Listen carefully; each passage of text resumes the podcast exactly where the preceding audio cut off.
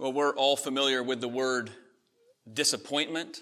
We've all experienced, uh, to varying degrees, times in which we may be disappointed. Uh, the, uh, the Oxford English Dictionary defines the word disappointment as sadness or displeasure because one's hopes or expectations have not been fulfilled. Disappointment. Hold that thought uh, as you hear these brief words from the author Annie Dillard as she uh, describes and reflects on a childhood experience. She writes this There's one church here in town, so I go to it. On Sunday mornings, I leave the house, I wander down the hill to the white frame church in the firs. On a big Sunday, there might be 20 of us there. Often, I'm the only person under 60 and the members are of mixed denominations. The minister is a congregationalist. He wears a white shirt. The man knows God. Once in the middle of the long pastoral prayer, a prayer for God's justice in the world, uh, for hope and mercy to the grieving and the pained, uh, for help for the oppressed, grace for those in suffering. In the middle of that prayer, he stopped and he burst out Lord, why? We bring you these same petitions week after week after week, the same requests week after week. After a shocked pause, he continued reading the prayer. And then she said, Because of this, I like him very much. You see, this pastor uh, not only did something a little bit out of the norm or ordinary, uh, kind of eruptive lament expressing this sadness, maybe even disappointment, a questioning of things. But he was sincerely pouring out his heart to the Lord, and that was capturing, moving to her. What do you do when disappointment comes knocking on the door of your life? Uh, when expectations are not fulfilled that you had? When you are feeling that you can no longer maintain a contented heart, when it does not feel well in your life or with your soul. That's where Psalm 13 is of great help to the people of God. This last text before we jump into the book of Proverbs next week. So if you turn to Psalm 13, it's just six verses long. And I think significant and relevant for us as God's people at this time. Psalm 13, verse 1. Listen now to God's word.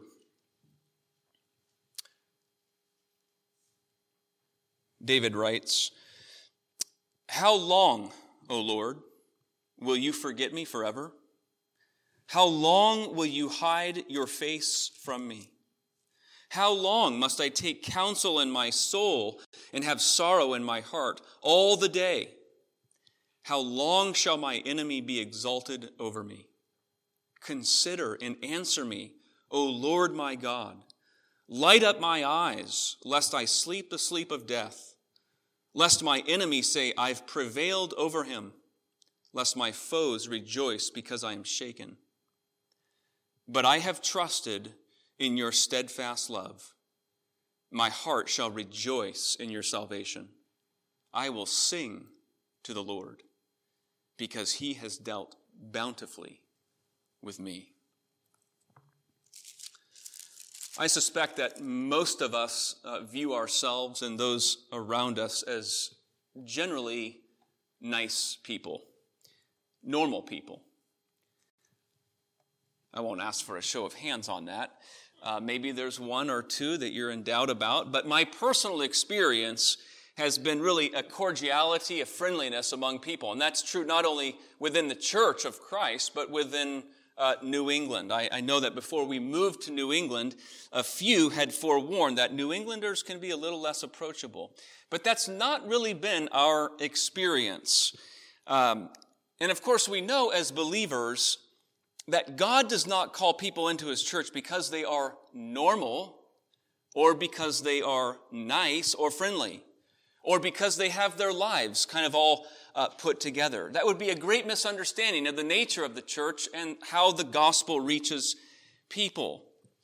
In fact, he frequently calls people who do not fit the norm in many ways, deeply broken, disturbed, fearful, anxious, unstable in life at times.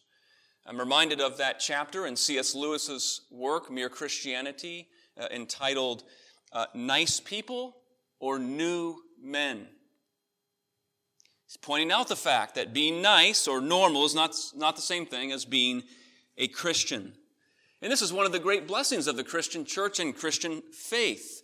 It is to be a welcome place and family for believers who are struggling, broken, disappointed at times, shaken in life. And here in Psalm 13, David does something a little bit out of the ordinary, out of the norm. But he does it amidst something that is common to all of us that experience of disappointment, a questioning, instability, distress. He says, How long, O Lord, will you forget me forever? And these are not only emotional questions that David has, but he expresses in verse 4 being shaken He's not just asking questions that he might receive information or clarity from God. He's asking questions expressing the inability to endure any longer. As he says, light up my eyes lest I sleep the sleep of death. He's coming to his end, he feels. Psalm 13 is a lament. And uh, a lament is not only the expression of sorrow or distress, uh, all of the world feels sorrow. Lament is turning that sorrow and that distress or feeling of loneliness into prayer unto God. And David indeed is doing that, reaching out, petitioning the Lord. And while David feels shaken, in this particular psalm, he's thinking very clearly. This psalm is laid out wonderfully with a clear flow to it. You see it's six verses long and it's broken up into three, really three parts. Verses one and two is David expressing these questions in this distress, feeling of loneliness. Then he moves from that into his petitions in verse three and four, the request to God. And then he ends in verse five and six with comfort, consolation, a recovered trust uh, in the Lord. And so it flows very well. But there's an intensity in this particular psalm. And you see that intensity when you consider it in light of the previous psalm, Psalm 12, which was what we heard in our responsive reading earlier, the Old Testament reading.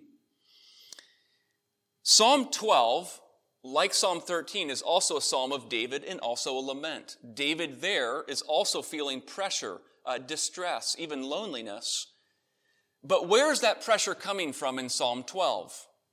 Well, look again at Psalm 12. Verse 1 Save, O Lord, for the godly one is gone. The faithful have vanished from among the children of man. Everyone utters lies to his neighbor. With flattering lips and a double heart they speak. May the Lord cut off all flattering lips, the tongue that makes great boasts. Those who say, With our tongue we will prevail, our lips are with us. Who is master over us? David indeed feels pressure, loneliness, instability, but it's coming from people. It's coming from man. But as you move from Psalm 12 to 13, now he's feeling loneliness and distress, not because of mere man, but he has a question about God's presence, God's favor toward him. Perhaps this is a time, Psalm 12, the previous, in which uh, there was rebellion within the kingdom as David is king, people opposing him. But now in 13, he feels that perhaps God is absent, that God has somehow abandoned him, forgotten him, left him alone. And the repetition in verses 1 and 2 in his questions make it very clear what David David's problem is and what trouble he's facing. How long, O Lord, will you forget me forever? How long will you hide your face from me? How long must I take counsel in my soul? How long shall my enemy be exalted over me? Time plays a part in this psalm. Time has taken a toll. It's one thing uh, to have a disagreement with another person, a friend, a brother or sister in Christ, parent, child, but you reconcile quickly, you move beyond. It's another to be in a relationship that is important, but is experiencing in an ongoing, long time discord or distrust. It's one thing to experience a short lived uh, ailment or physical pain. It's another to be burdened with a chronic illness. When there seems to be no answer, no remedy. It's one thing to endure a flu or a cold season. It's another to be in a pandemic for 10 months. To experience the disruptive effects of a pandemic and the hard consequences from the cho- choices of those in authority around us. One of the many things that David reminds us of in this psalm is that believers are not immune to pain, suffering, loss, depression, loneliness. But there's something wonderful and I think very freeing uh, here in this psalm from David that gives us really deep insight into the nature of the hope that we have as believers. This is a hard psalm, but it is a hopeful psalm as it ends in verse 5 and 6 with trust and rejoicing and even singing. And to get to that hope, consider David's questions. The first question David is asking is essentially Has God forgotten me? Is he hiding his face from me? David, perhaps more than anyone in the Old Testament, is someone who sought the presence of the Lord. It's reflected well in the 63rd Psalm of David. O God, you are my God. Earnestly I seek you. My soul thirsts for you. My flesh faints for you. I have looked upon you in the sanctuary. And David, as king, knew very well that uh, priestly blessing that we read in Numbers chapter 6 that priests would offer. The Lord bless you and keep you. The Lord make his face to shine upon you and be gracious to you. The Lord lift up his countenance or his face upon you and give you peace. Uh, particularly distressing for David was feeling sorrow and alone, not only as a, a general man of God, but one anointed by God as king. Lord, are you with us as our God? Are you for us?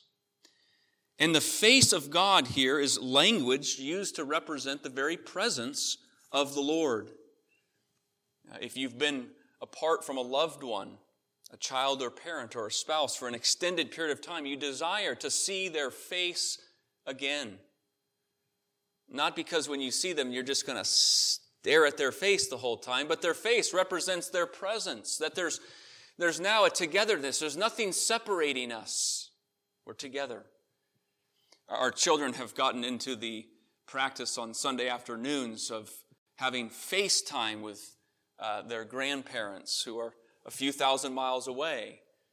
But even with that distance, being able to see one's face provides a kind of comfort, a connection. We want to see one another. Well, David here is experiencing a dark cloud in his life. We don't know the particular circumstance, but he's questioning whether God is present. Has God forgotten him? He's down and he's wondering, how long until you continue to carry out your promises, Lord? That promise of peace for your people, the promise of progress within the kingdom of God. How long? Then a second question comes How long must I take counsel in my heart and have sorrow all the day? How long must I take counsel within? David does what most people do when they experience dis- distress or pain. And we don't sense the smile or the favor of God. We turn inward. And that's what David does. How long must I take counsel in my own soul. What is he doing? He's talking to himself. Counselor Paul Tripp says the most important voice that you hear every day is your own. And outside of the voice or the word of God, that is very true. We're constantly speaking to ourselves messages. David is doing that very thing. But David here in Psalm 13 is not speaking to himself in a very helpful way. There's a helpful way to talk to oneself in ways that are not helpful. A helpful way would be reflected in the 42nd Psalm. Why are you downcast, O my soul? Hope in God. Telling himself where hope is, pointing himself in the right direction. But David is telling himself here that he is without hope. He says, How long must I have sorrow in my heart all the day? I think the general human experience in the course of a day or a week is that we have kind of ups and downs. We fluctuate. Our emotions fluctuate as we go through life. But here, David is now completely down and it's extending in time. Sorrow in my heart all the day. How long, O Lord? And then a third question. How long shall my enemy be exalted over me? For David, this meant an opposition, not just to him on a personal level, but what he represented as God's chosen, anointed, greatly gifted king to extend his kingdom. And the things of God are not only being opposed, David's wondering, where is God in this? How is God in this? Why allow an enemy to exalt over me and apparently over your kingdom, O God? I suppose if you were with David, David and you were able to ask him how he was feeling, he would say something like, I have lost hope. I feel hopeless. And sometimes the people of God enter that valley and feel hopeless. But here's the wonderful thing, and that is there is a significant difference between feeling hopeless and actually being in a hopeless state. And the psalm wonderfully, beautifully brings that out. Because not only in verse 1 and 2, but in verse 3 and 4, as David moves from the questions to the petitions and reaches out for the Lord, we have to ask ourselves, who is David speaking to? The Lord. He's speaking still to the Lord. You feel you have lost hope, but you have not actually lost hope. You're still talking to the Lord. You could put it that way. He's on talking terms still with God. Feelings of hopelessness are real feelings, but they are not themselves evidence of a hopeless state. That's good news. That is wonderful news because it means there's a foundation below your feet much greater than how you sometimes feel. God had not left David. God has not left us, his people. He will not leave his people. And what's striking here and, insightful is that when our faith or hope appears or feels like it is collapsing, it's in that very time that faith begins to operate powerfully. That's what's happening here in this, in this psalm. He feels distress, and what does he do? His faith begins to reach and to grab on. And he says, Consider and answer me, O Lord my God. That's what faith does when the dark clouds loom over our lives. Consider, answer me, O Lord my God. It presses toward the Lord. And, and that's the primary request. He's seeking for the presence or the face of God. And you see the word Lord a few times or a couple times mentioned. It's all capitals, indicating this is the personal and covenant name of God, that name that underlines his his complete faithfulness, the promise keeping God, the present God. Consider and answer me, O Lord. David is essentially saying, in, in, in those words, consider and answer me, Lord, would you turn this way? Would you simply look this way? Would you give your attention here? That you would see my lot and what I am experiencing? Would you know my pain? This is very much an expression of, of what we might call a childlike faith. Uh, have you ever felt neglected or ignored before? Perhaps by a parent or a teacher or a friend? I remember when our uh, son was just a couple years old and he had made his way into our bedroom, onto our bed early morning, onto the nightstand, had knocked over or taken off the lamp and he had turned it on and, and he had put his hand on the light bulb. And at that age, he didn't realize what that light bulb was and how hot it would be. And it probably took a second or two. And then the screams came. He needed, certainly needed attention.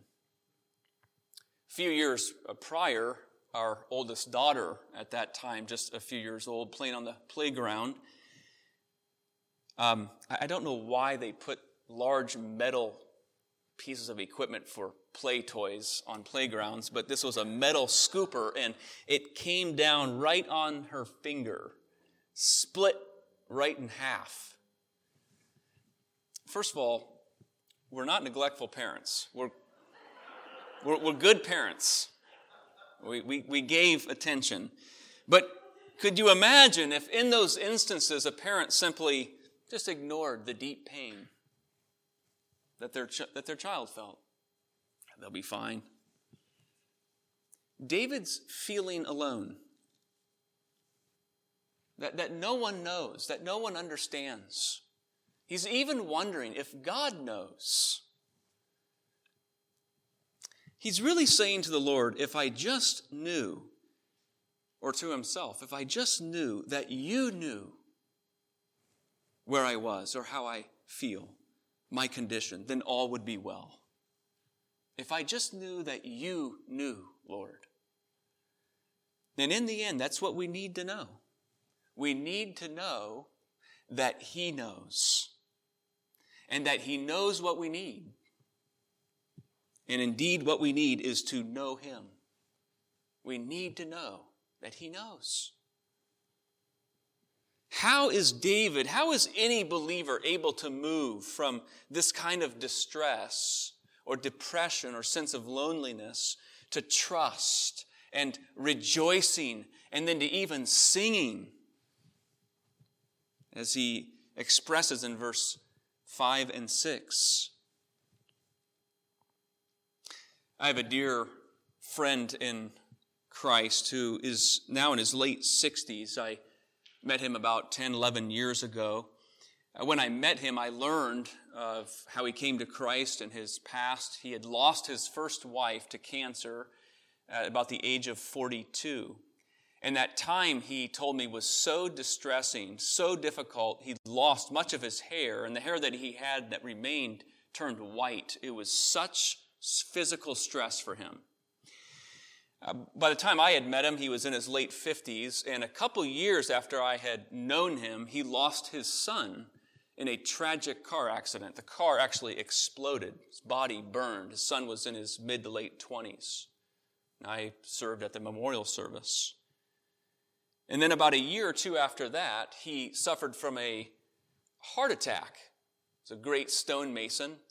Was on a job site and seemingly healthy person but he had, I guess they call it a widowmaker, full blockage. CPR was done very well, uh, preserved and saved his life. And I remember being at his uh, bedside in the hospital and just praying with him and thinking to myself, what, what all this man has endured.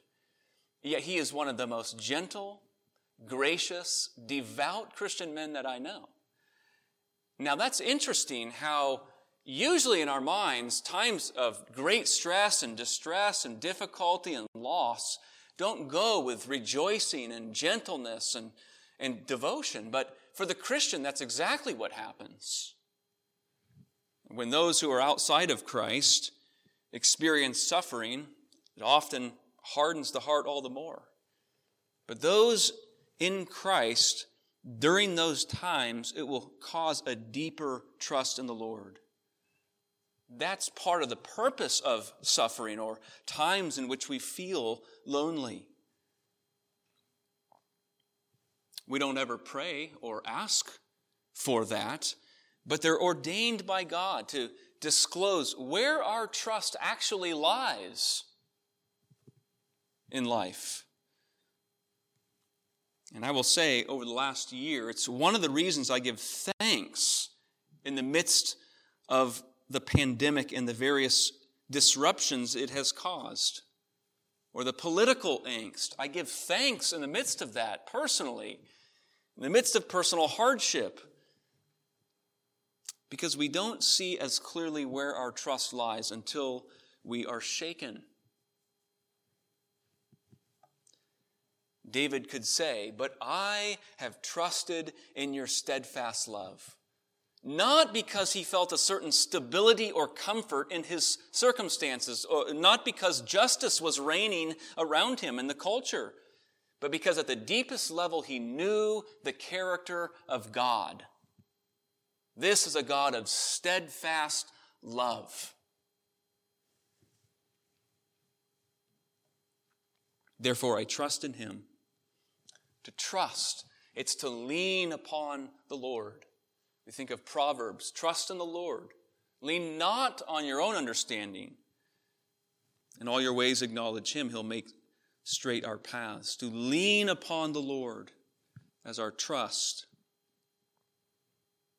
And then this trust, it leads to rejoicing. I can rejoice if I'm standing upon a firm foundation. Even if the clouds of life are dark at times, I can rejoice because of who my God is and the fact that He has me. And then that joy leads to singing. I will sing to the Lord. In our own loneliness or in our own distress, might we look to Christ, this one who entered into our pain, who took upon himself that sense of abandonment, or indeed abandonment, who cried out, My God, my God, why have you forsaken me? Who bore upon himself our sin and guilt that we might know life and peace.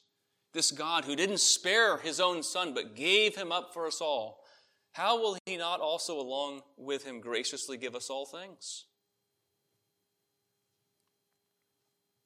To trust, to rejoice, to sing, that depends in great part upon turning to the Lord. This is what David was doing in the midst of his suffering. Perhaps some of you saw the words from Pastor Bill Clark and Cecilia yesterday that went through the prayer chain. I took hold of not only their words, but the reference to Isaiah 49. Isaiah 49, verses 14 through 16. They Pastor Bill and Cecilia wrote, May these words encourage us all. Verse 14 reveals what we sometimes think in times of trial and hardship. And then they say, verses 15 and 16 give the clear and resounding answer of the Lord. May God give us faith to believe or trust in his steadfast love and care for us all. And here's the text Isaiah 49 14. But Zion, the people of God, said, The Lord has forsaken me. My Lord has forgotten me. Can a woman forget her nursing child, that she should have no compassion on the son of her womb? Even these may forget, yet I will not forget you. He says, Behold, I have engraved you on the palms of my hands. Your walls are continually before me. Though the walls of Jerusalem had been in rubble at the result of the Babylonian invasion, still Isaiah from the Lord could say and see the walls established, restored again. And that's what faith does. Faith is able to see and to cling to that which may not be a present reality, and yet we trust in the Lord. Let us pray. Father, we thank you for uh, your goodness to us and uh, for your grace that causes us to rest deeply upon you.